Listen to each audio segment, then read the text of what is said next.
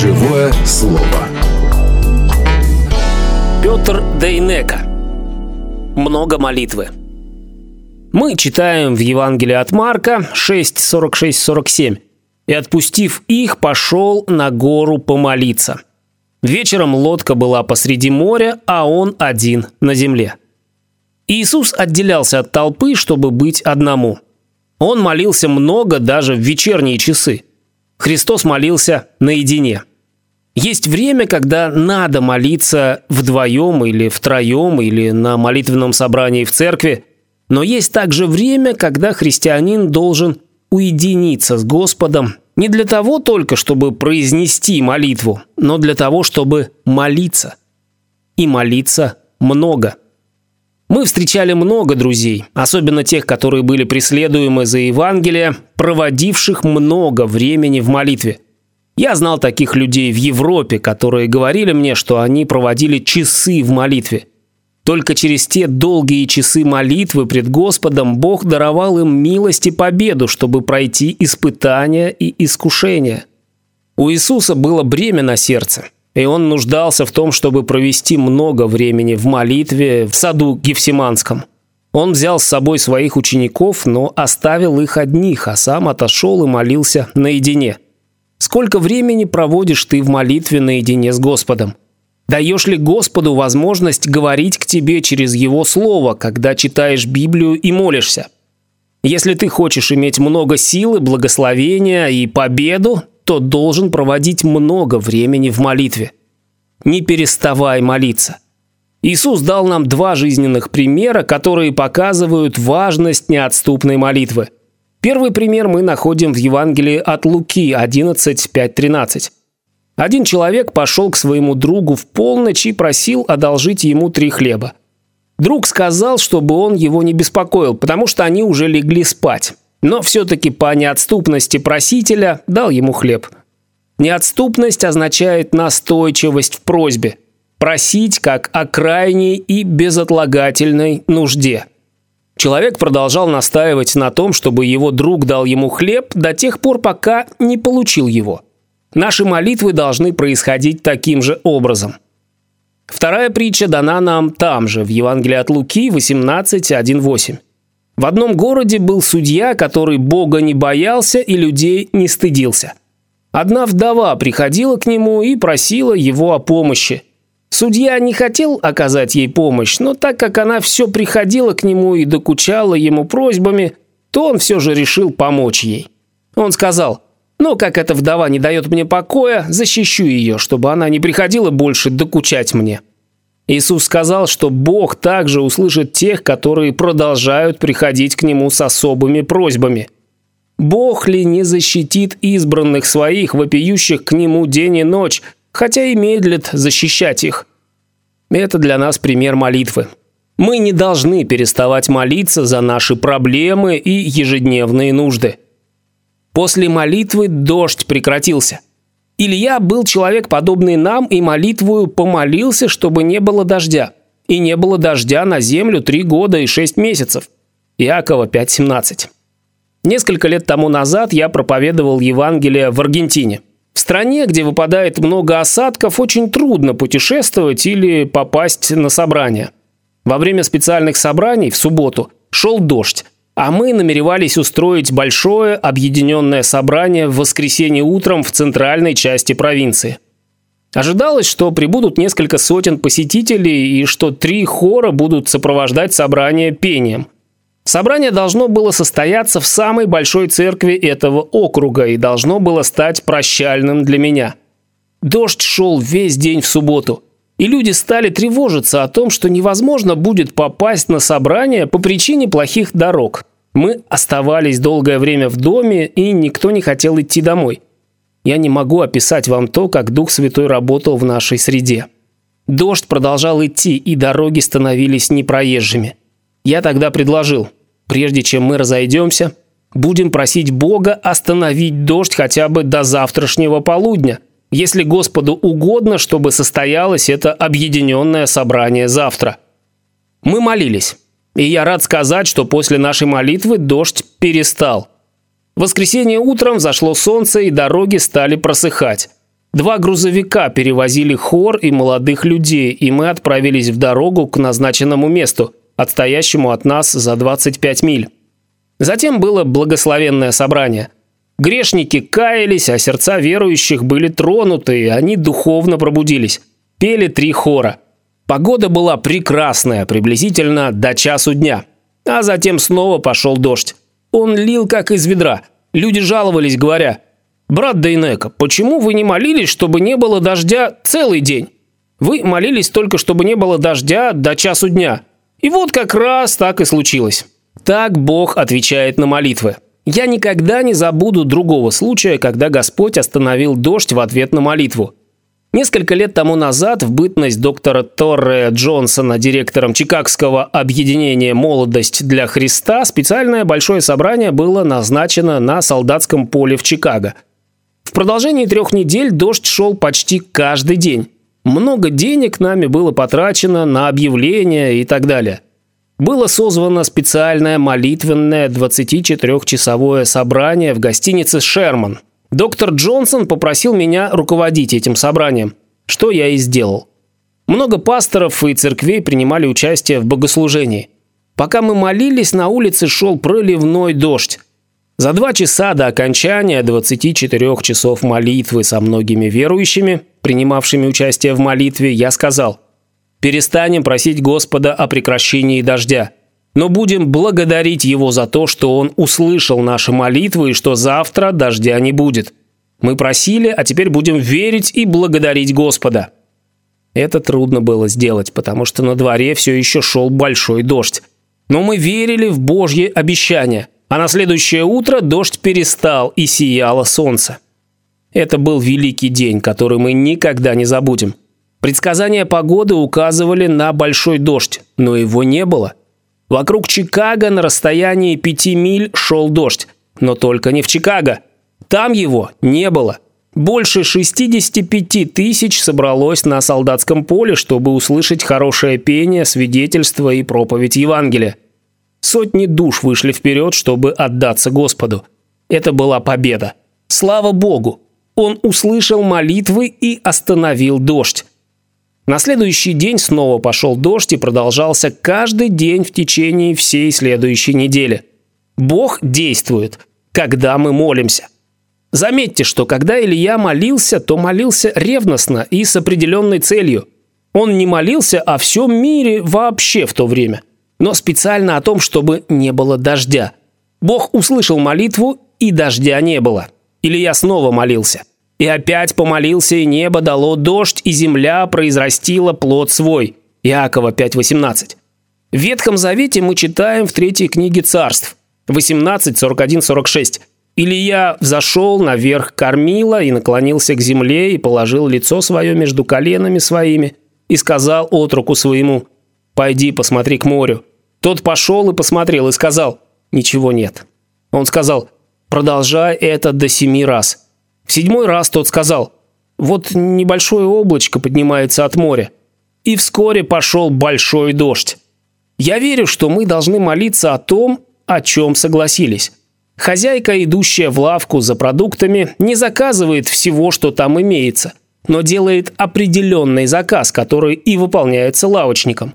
Когда вы приходите к Богу в молитве, всегда просите определенно и точно о том, что у вас на сердце. Не прекращайте молиться. Продолжайте просить и верить, и Господь исполнит вашу просьбу по Его воле. Много молиться необходимо для духовных работников. Апостолы первой христианской церкви видели необходимость в том, чтобы много молиться. Они назначали диаконов, чтобы те наблюдали за нуждами народа, а сами уделяли больше времени для молитвы. Мы читаем в Деяниях апостолов 6.4 а мы постоянно прибудем в молитве и служении слова. Каждый христианский работник должен уделять время для молитвы.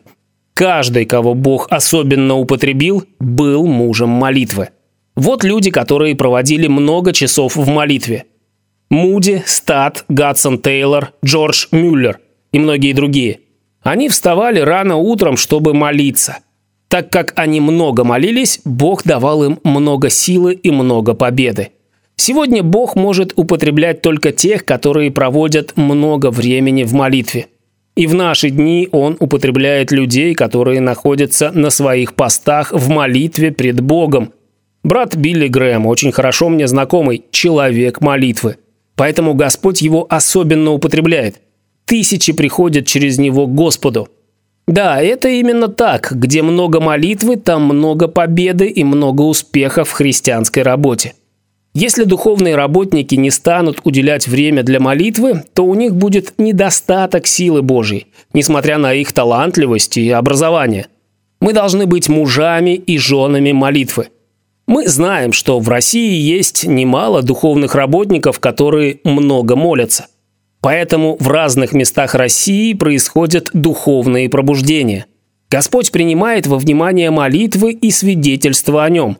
Я благодарю Господа, что со дня моего обращения Он вложил в мое сердце сознание о большой важности молитвы. Первый раз я молился публично на молитвенном собрании в церкви Муди, Чикаго.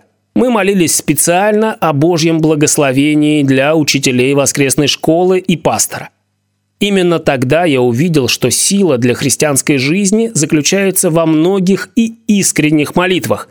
Я просил Бога сделать меня настоящим воином молитвы. Моим величайшим желанием стало и все еще есть в молитве уповать на Господа, где бы я ни находился.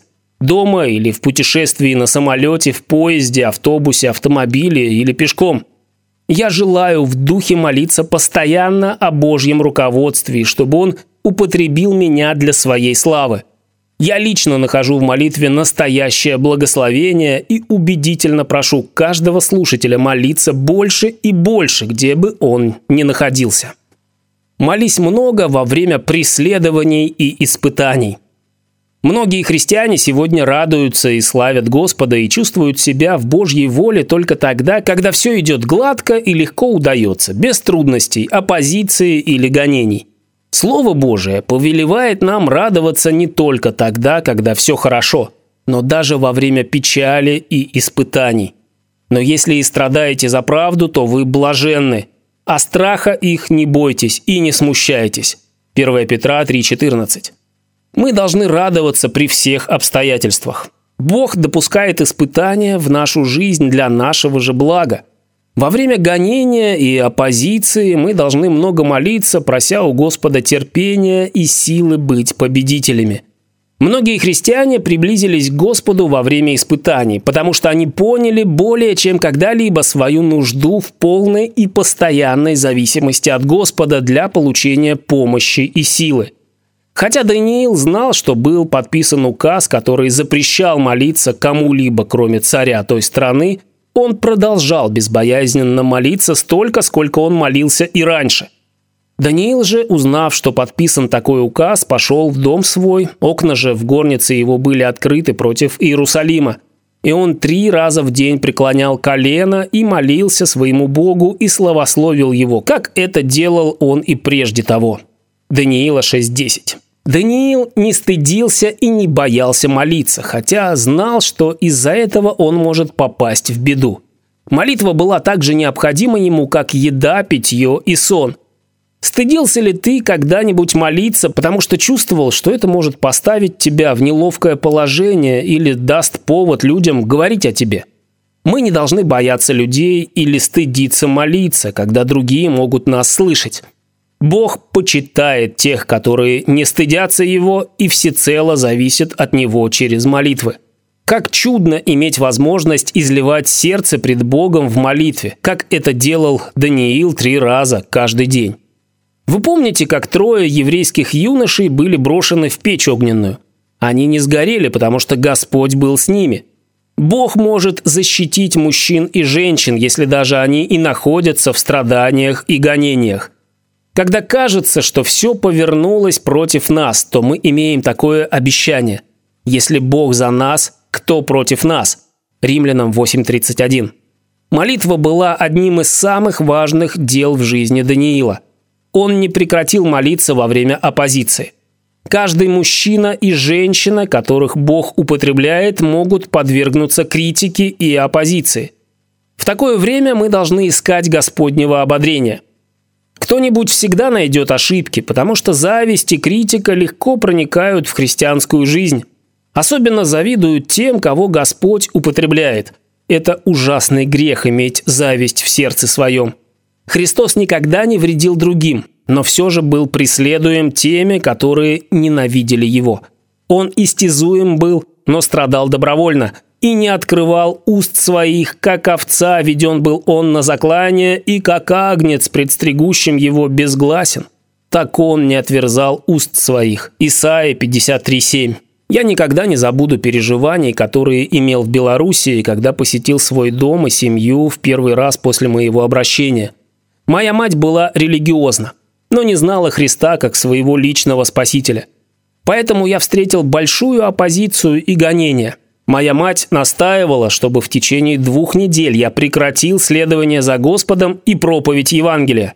Она желала, чтобы я вернулся назад к прежней жизни – я сказал ей, что с тех пор, как Христос спас меня, я принадлежу Ему, и никто никогда не может вернуть меня к греховной жизни, в которой я жил прежде. Я новая тварь во Христе и перешел от смерти в жизнь. Итак, кто во Христе, тот новая тварь. Древнее прошло, теперь все новое. 2 Коринфянам 5.17. В продолжении приблизительно 11 месяцев я страдал за Евангелие в доме моей матери. Чем больше я молился за мою мать, тем она становилась более беспокойной. Это указывало мне на то, что Дух Святой работал в ее сердце. Я продолжал молиться за нее. Когда я возвратился в Соединенные Штаты, моя мать была все еще не спасена. Но я продолжал молиться о ее спасении еще несколько лет. По человеческому рассуждению казалось, что она никогда не обратится ко Христу. Это казалось невозможным но моя надежда была во Христе. Я рад сообщить, что когда я вернулся домой в Белоруссию после многих лет молитвы, моя мать встретила меня с протянутыми руками и прежде чем я вошел в дом, воскликнула «Петр, я отдаю мое сердце Христу». Пока мы приветствовали друг друга, она плакала от радости, потому что теперь приняла Христа как своего личного спасителя. Слава Богу, моя мать была спасена. Если вы имеете неспасенных отца, мать, детей, родных или друзей, которых хотите видеть приходящими ко Христу, продолжайте молиться, несмотря на страдания или гонения. Будьте верны в молитве. Позже моя мама приняла святое крещение по вере и стала членом церкви. Однажды во время моего путешествия по Европе, когда я говорил о том, как побеждать в христианской жизни – Одна женщина подошла ко мне с плачем и сказала, что уже много лет как она спасена, но терпит за это большое гонение от своего мужа. У нее уже нет терпения, и она не чувствует желания молиться за него, потому что он атеист. Я сказал, что она должна прекратить проповедовать ему, а начать молиться за него и быть примерной женой. Она так и сделала. И в течение трех месяцев Господь ответил на ее молитвы. Муж заметил большую перемену в жене. Слышал молитвы за его душу и молитвы принять Иисуса Христа как его личного спасителя. Есть тысячи семей, где только часть верующие, а остальные нет. В этих случаях многие были преследуемы за то, что старались свидетельствовать о Господе. Самое главное – это жить примерной жизнью и молиться за своих любимых. Мы должны иметь терпение, чтобы не сказать ничего, что может огорчить Господа – и чтобы не быть преткновением для неспасенных. Тогда светит свет ваш пред людьми, чтобы они видели ваши добрые дела и прославляли Отца вашего Небесного». Матфея 5,16. Многие делают ошибку, думая, что дискуссии или разными доводами могут привести кого-нибудь ко Христу. Таким путем мы не можем никого привести к Нему. Только Дух Святой может обличить человека о грехе и привести его к принятию Христа. Моя жена приняла Господа как своего личного спасителя в Белоруссии много лет тому назад. Она терпела большую оппозицию со стороны родителей, когда решила следовать за живым Христом. Ее родители исповедовали религию, но не знали Христа как их спасителя. Они часто старались удержать ее от посещений евангельских собраний. Она прошла через много гонений и испытаний. Единственное, что она могла сделать для своих родителей, это молиться за них. Бог услышал ее молитвы. После нескольких лет молитв, терпения и любви ее отец и мать приняли Христа как их спасителя, и оба были крещены. Мы не можем руководствоваться чувствами. Мы должны ходить верою, уповая на Него для победы. Вера есть победа, которая побеждает мир. Когда я путешествовал по Европе, один из наших русских проповедников, который был в заключении за проповедь Евангелия, сказал мне, «Брат Дейнека, Хотя мы не чувствуем себя хорошо, когда проходим через гонения и страдания, но через все это еще больше приближаемся к Господу. И это к нашему благу. Когда я посетил родину, мой единственный брат Андрей тоже воспротивился истине. Он стыдился даже идти со мной через деревню, потому что я верил в Бога. Он был противник истины и отвергал Слово Божие. Но после многих лет молитвы за него в мое последнее путешествие из родительского дома в Соединенные Штаты Андрей провожал меня. Прежде чем попрощаться с ним, я спросил, «Андрей, что я должен сказать моим друзьям в Соединенных Штатах? Что ты остался неверующим или принял Христа как твоего спасителя?» Он прослезился и отдался Господу в поле. Он сказал, что чем больше я молился за него, тем хуже он чувствовал себя и более страдал, даже физически. Через молитву Бог изменил его жизнь. Аминь.